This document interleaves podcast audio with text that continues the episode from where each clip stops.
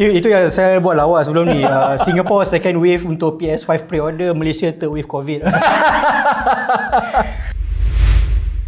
Assalamualaikum, saya Fisarudin dan kembali kepada segmen Menuju 2021 bercakap tentang topik yang akan hangat atau kami ramalkan akan menjadi topik perbualan utama mm-hmm. pada tahun hadapan. Dan hari ini anda mungkin boleh teka berdasarkan image kat belakang tu, gambar sangat legend.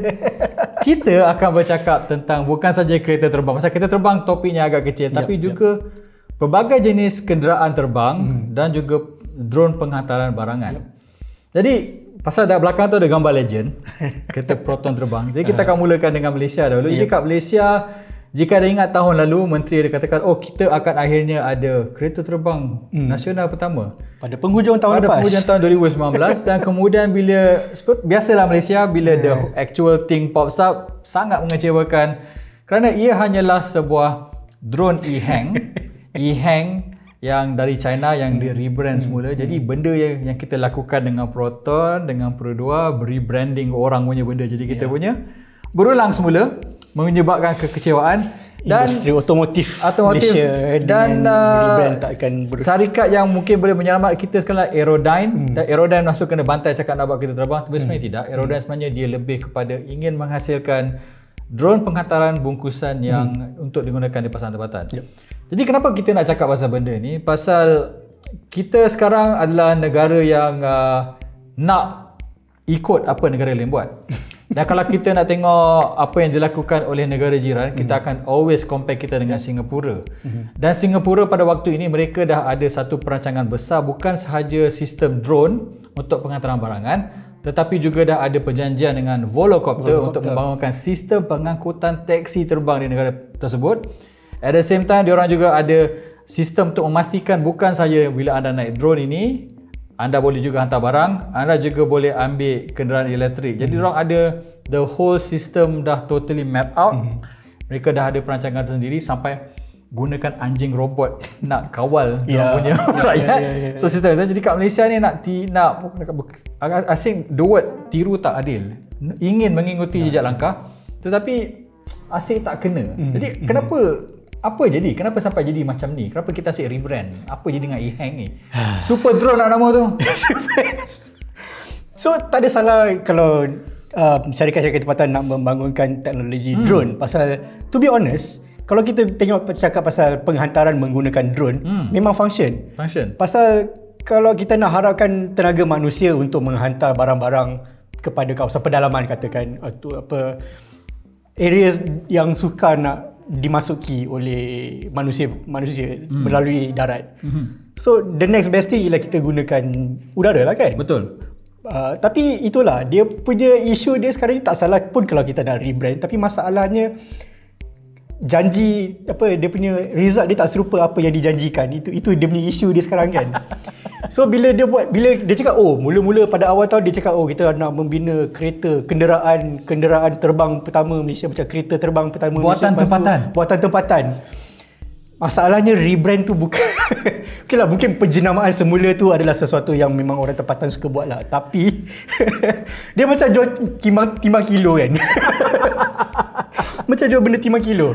So no no but but I digress. Tapi itulah uh, Isu dia sekarang ni ialah macam mana nak cakap eh dia punya the, the, apa saya, yang dia dia buat tu tak tak serupa apa yang dia cakap yang yang dia cuba nak cakapkan apa yang saya nampak perbezaan antara Malaysia dengan Singapura ialah terletak pada macam mana diorang ya. berinteraksi ya. antara jabatan yes macam kita tengok tu yang uh, yang mencadangkan benda tu bukan hmm. bukannya Kementerian Pengangkutan hmm. tetapi Kementerian Teknologi hmm. kan hmm. macam eh hmm.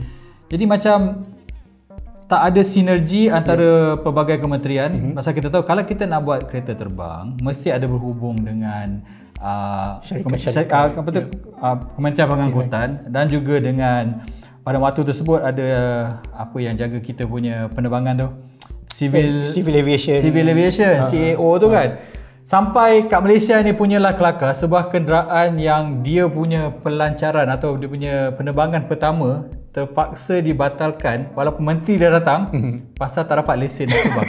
kat mana dekat dunia anda dengar sebuah projek yang diwar-warkan berbulan lamanya kata kita akan buat first fly kita bulan November orang semua datang sini Departemen Menteri datang sekali oh tak boleh terbang tak minta kebenaran apa punya level apa macam tak ada Amateur hour. amateur hour macam amat memalukan pasal uh, kalau anda lupa ya sebenarnya Malaysia ni dah ada dah ada industri aeronautiknya tersendiri kalau anda ingat sekitar tahun 2000 kita dah melancarkan kapal terbang pertama Malaysia Yup. Sekali lagi hanya rebranding. Eagle. Kalau anda Eagle kan anda pergi kalau anda pergi muzium negara sekarang anda pergi kat luar tu kapal terbang tu ada. Itu kapal terbang komposit. Antara kom, kapal terbang awal yang menggunakan fully composite ya dengan sistem kanat kat depan. Helikopter eh? Ah tak kapal terbang. Kapal terbang? Eagle. Okay. Eagle. Lepas tu after a few years syarikat tu folded. Lepas tu uh, pemilik syarikat tu saya tak ingat siapa. Sekarang dia punya function ialah gunakan teknologi komposit itu untuk hasilkan parts untuk Airbus. Oh. Jadi bermula dengan sebuah syarikat yang mampu menghasilkan pesawat sendiri secara total. Kini hanya jadi sebagai part supplier kepada Airbus. Saya rasa itulah bukan a step forward tapi step back walaupun bekerjasama dengan Airbus. Jadi macam kita have this history of bermula dengan idea yang idea sangat yang besar baik. tapi at the end of the day jadi scope jadi kecil. Jadi macam agak memalukan bagi negara yang wawasan 2020 kita dah 2020 instead dah dapat status negara yang maju dapat status negara covid saja. Yeah. So itu, itu yang saya buat lawa sebelum ni. Uh, Singapore second wave untuk PS5 pre-order, Malaysia third wave COVID. tu loh, but, uh, bagi saya macam Singapore dia pandai. Dia sedar bahawa negara dia yes ka- kami negara kecil. hmm. Jadi kalau kita tak ada kepakaran tak apa kita panggil syarikat-syarikat yang di negara lain yang ada kepakaran tersebut datang ke negara kami kok korang kita bagi korang duit korang just test apa-apa yang korang Hmm. nak and eventually kalau kita tengok benda tu memanfaatkan kita kita akan implement in our systems kan macam Hmm. per- perkhidmatan awam dan sebagainya because this is the idea ialah dia nak membangunkan sebuah sistem taksi terbang tau menggunakan udara ruang angkasa Hmm. di betul-betul atas Singapore di mana macam kita dah tahu Singapore when it comes to traffic kalau naik kereta memang leceh bukan leceh in a sense but memang orang di sana dah biasa dengan menggunakan public transport kan hmm. tapi katakan orang tu tak nak tak nak naik public transport tak nak tak nak naik train MRT for whatever reason dia rasa dia kaya dia boleh naik taxi Ya, yang mungkin dia terbang. kena bayar 50 dolar untuk 1 atau 2 kilometer katakan for whatever reason but that option is there untuk dia orang Hmm. So masalah dengan Malaysia macam Obi cakap tadi Idea kita sebagai Rakyat Malaysia kita memang ada banyak idea yang bagus-bagus Tapi masalahnya because of red tape Because of bureaucracy dan macam-macam dan lain-lain Tak dapat nak tak dapat nak dikembangkan idea tu Tak akhirnya bila kalau katakan idea tu projek tu jadi Adalah parti-parti yang tertentu yang macam nak campur tangan kan Dan kalau kita tengok eh Singapura bekerjasama dengan Volocopter. Hmm. Kalau anda tahu Volocopter ialah antara syarikat paling awal at the beginning yep. dia membangunkan sebuah taksi terbang. Yep. Tapi little by little sekarang dah mula evolve kepada platform untuk penghantaran drone yang berat. At the same time hanya beberapa minggu yang lalu dia orang kata okay kita tengok benda ni viable kita juga boleh gunakan dia bukan saja sebagai taksi tapi kini boleh digunakan juga sebagai ambulans terbang. Yep. Dan Volocopter sebagai orang kata sebagai syarikat terawal adalah leading company hmm. bekerja dengan Singapura. Kemudian Singapura cakap okey boleh masuk tapi syarat dia kena bekerja dengan local, local institute yeah. macam dia orang ada Nanyang hmm. Polytechnic and- and- Nanyang Polytechnic akan bekerjasama dengan dia punya kerajaan juga. Hmm. Jadi ada pertukaran teknologi. Yep, Malaysia EHang tu bukan syarikat yang barai sebenarnya. to be honest. Dia- dekat make China, good drones, yep. kalau boleh dikatakan Volocopter ialah uh, Ihang ialah the Volocopter of China. Mhm. Mm-hmm. Dia orang adalah sebenarnya syarikat pertama yang menawarkan uh, perkhidmatan uh, sightseeing Yep. dekat dekat Guangdong ke apa, Mhm. naik Ihang. Memang dia orang ada. Mhm. Cuma kita tak dengar langsung bila Ihang masuk ke Malaysia di branding sebagai super drone kita tak dengar oh kita akan juga bekerjasama dengan institut pengajian Ya, tinggi.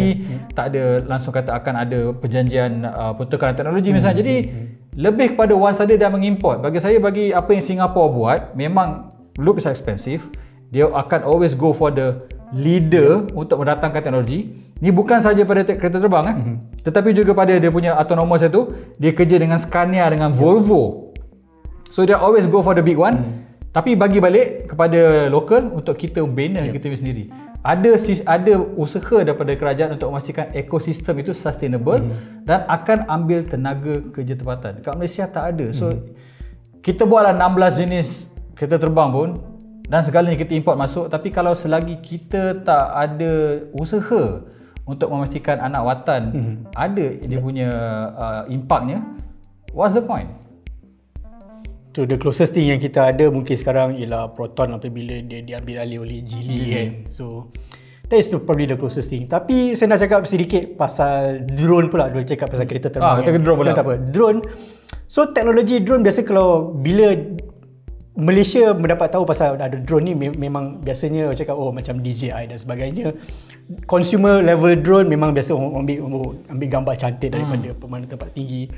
Tapi kita tak sedar bahawa drone-drone ni juga sebenarnya telah digunakan untuk mempercepatkan uh, penghantaran barang. Hmm. Uh, seperti misalnya macam pada minggu lepas atau dua minggu lepas saya dilaporkan bahawa uh, Mission Go, sebuah syarikat pembangun drone telah menghantar organ organ hidup daripada satu lokasi ke satu daripada airport kepada hospital di Las Vegas dan hmm. ia, ini dikatakan Uh, penghantaran drone uh, penghantaran organ menggunakan drone yang terpanjang di dunia setakat ini. Hmm. Hasil saya dalam macam 2 ke 3 km macam tu. Hmm. Untuk dan ini kena ini penting kerana ia menunjukkan bahawa drone sekarang dia punya teknologi cukup selamat untuk digunakan untuk menghantar benda yang sangat penting seperti organ. Organ yang sensitif. Ah, kalau so kalau organ kalau kita, kita tak, boleh main suka-suka hantar macam tu je kan dia Betul. kena make sure that benda tu tak bergegar Betul.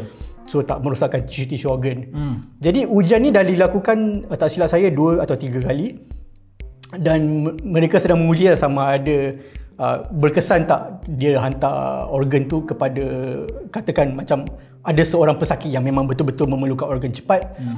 dan katakan kalau kita jalan darat jalan darat jalan darat tak boleh pasal traffic jam So the next best thing guna drone hantar organ tersebut selamat siapkan. Tapi itulah itu it, that is one of the high level of um, usage patterns lah untuk penggunaan drone ni. Macam Post Malaysia beberapa tahun uh, tahun lepas tak silap saya dia ada buat satu pertandingan untuk uh, penghantaran package menggunakan drone. Uh, itu salah satu um, usaha tempatan untuk meningkatkan lagi memperlihatkan penggunaan drone yang lebih meluas. Mm-hmm. Um, lagi satu ialah mungkin katakan uh, drone sekarang berhadir dalam berbagai besar. So kerajaan Selangor pun sekarang nak gunakan drone sebagai cara untuk memantau pencemaran uh, sungai-sungai, pencemaran sungai pasal memang sejak 2 3 bulan ni memang Selangor asyik ada isu pencemaran sungai dah, dah orang yang kena tangkap dia beforehand dah kena saman pun ada lagi masalah tu. Jadi saya rasa Selangor, kerajaan Selangor pun tak boleh jadi ni. Kita kena, we have to do something. Hmm. Itulah the, mereka gunakan drone supaya so daripada atas kita boleh tengok dia akan pasang mungkin sistem-sistem yang lain kita tak tahu lagi. Setahu saya dia akan uh, dia bukan dia dia kita tahu macam DJI Matrix uh, misalnya yeah. memang ada yeah. memang this industrial level industrial level uh. dia boleh bukan saja boleh infrared tapi hmm. juga boleh dapat spektrometer. Yeah, yeah. Jadi air tu kalau certain glow dia uh, tahu uh. kalau kata bahan asing hmm. kimia tu akan give different yep, glow yep. jadi pada atas dia boleh nampak uh. dan boleh follow yep, yep. benda yang kita tak nampak pasal anda mungkin mungkin macam rasa kelakar pakai drone nak ni kan mungkin dalam kepala anda ada nampak uh, DJI Mavic hmm. tapi saya bukan tu industri yang besar tu dan orang akan buang pada waktu malam jadi perlukan sistem yang lebih canggih untuk tengok ya, waktu malam ya, dan juga ya. ada sensor-sensor yang boleh mengesan hmm. kehadiran uh, bahan kimia yang berbahaya ni. So drone-drone ni pun uh, kononnya boleh digabung disambungkan kepada sistem uh, kerajaan ni mana macam sistem pemantauan hmm. kan. So technically daripada satu drone tu dia boleh tahu macam-macam macam kalau ada orang uh, siapa-siapa yang sedang membuang sisa kimia ke dalam sungai. Hmm. Uh, nak tengok tahap level sungai macam mana, tahap Uh, kekotoran sungai itu macam mana. Hmm. That is uh, one of more usage pattern yang boleh saya katakan sangat berguna lah hmm. untuk penggunaan tempatan. At the same time kat tempatan juga tak saja uh, UPM uh, tahun lepas hmm. Ada tunjuk penggunaan drone untuk bukan saja untuk proses meracun hmm. tapi juga pembenihan. Hmm. Kita tahu sekarang orang muda pun dah tak mahu melakukan kerja pertanian. Yep.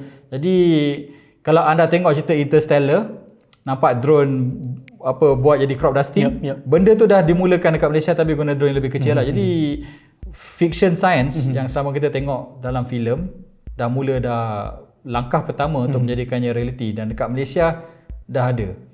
Cuma sekarang uh, macam kita tengok skala yang lebih besar, kita tengok Amazon punya idea mungkin idea hmm, yang paling gila pada saat ya. ini ada satu blim dekat udara, itu akan jadi dia punya um, apa dia panggil? Satisfaction center. Dia punya kilang tu. Dia punya gudang dekat udara blim bayangkan zeppelin yang besar tu uh, ke atas. uh. kemudian drone akan naik atas untuk ambil barang. Kemudian drone tu akan turun ke atas van yang sedia ada. Uh. Jadi van tu masih lagi memandu kat anda punya neighborhood okay. kemudian last mile instead of macam sekarang masalah masalah dekat Amazon kalau anda tak tahu kat Marika ni pelik bila anda ambil barang dia orang punya delivery man hanya perlu hantar depan rumah yep tak ada nak sign macam kita uh-huh. pastikan orang ambil. So dia ada masalah kecurian. Dengan benda ni anda boleh hantar barang terus ke dalam rumah kalau ada apartment. Oh. Ah dan tingkap lah. Anyway kalau kata oh saya tak ada dekat rumah, uh. anda boleh mainkan drone tu dekat kawasan tu dia boleh okey anda kat mana sekarang? Saya dekat 2 km dekat kedai kopi. Drone tu boleh hantar terus kepada orang yang patut menerima. Jadi pain point dekat Amerika ialah kecurian parcel. Yep, parcel yep. Dia settlekan dan kedua ialah last mile pasal kita tahu drone elektrik hanya mampu terbang dalam sekitar 25 minit. Hmm. Jadi hmm. dengan bukan sinergi blim dengan juga lori mereka menyelesaikan masalah yang elektrik drone ni hmm. tak mampu berterbang yang lama. Tapi kalau saya boleh tambah satu lagi perkara dekat China sekarang military dah buat drone yang boleh bawa sehingga 250 kg. Dan ini adalah untuk dia orang punya cakap ialah kita kan gunakan untuk bantuan kemanusiaan hmm. nak bayar nak hantar kawasan okay. disaster di sana. Okey. Tapi basically yeah. drone yang dulu dianggap bermula sebagai hmm. satu alat permainan hmm. untuk ambil video dan juga ambil gambar, kemudian pergi kepada commercial punya implementation. Kemudian sekarang kita lihat bahawa dia adalah mungkin antara teknologi yang akan mengubah dunia in the next generation. Hmm. Itulah dia mungkin uh, tidak lama lagi um, kita boleh tengok drone yang akan mengantar surat-surat kita drone yang akan hantar pasal-pasal kita. Surat samai ya? Ha, surat samai apa semua. Tiba-tiba kita tengah drive tiba-tiba ada drone tepi kan? Dia, dia keluar dia keluar surat samai. Okay. tak tahu lah. Ok itulah kita orang punya pendapat tentang drone pada tahun 2021 jika anda ada komen sila tinggalkan di bawah. Dan seperti biasa kalau anda mahukan lagi video seperti ini sila layari channel kami di YouTube. Saya Hafiz Harudin saya Nazrin. Jumpa anda di segmen menuju 2021 seterusnya. Bye bye.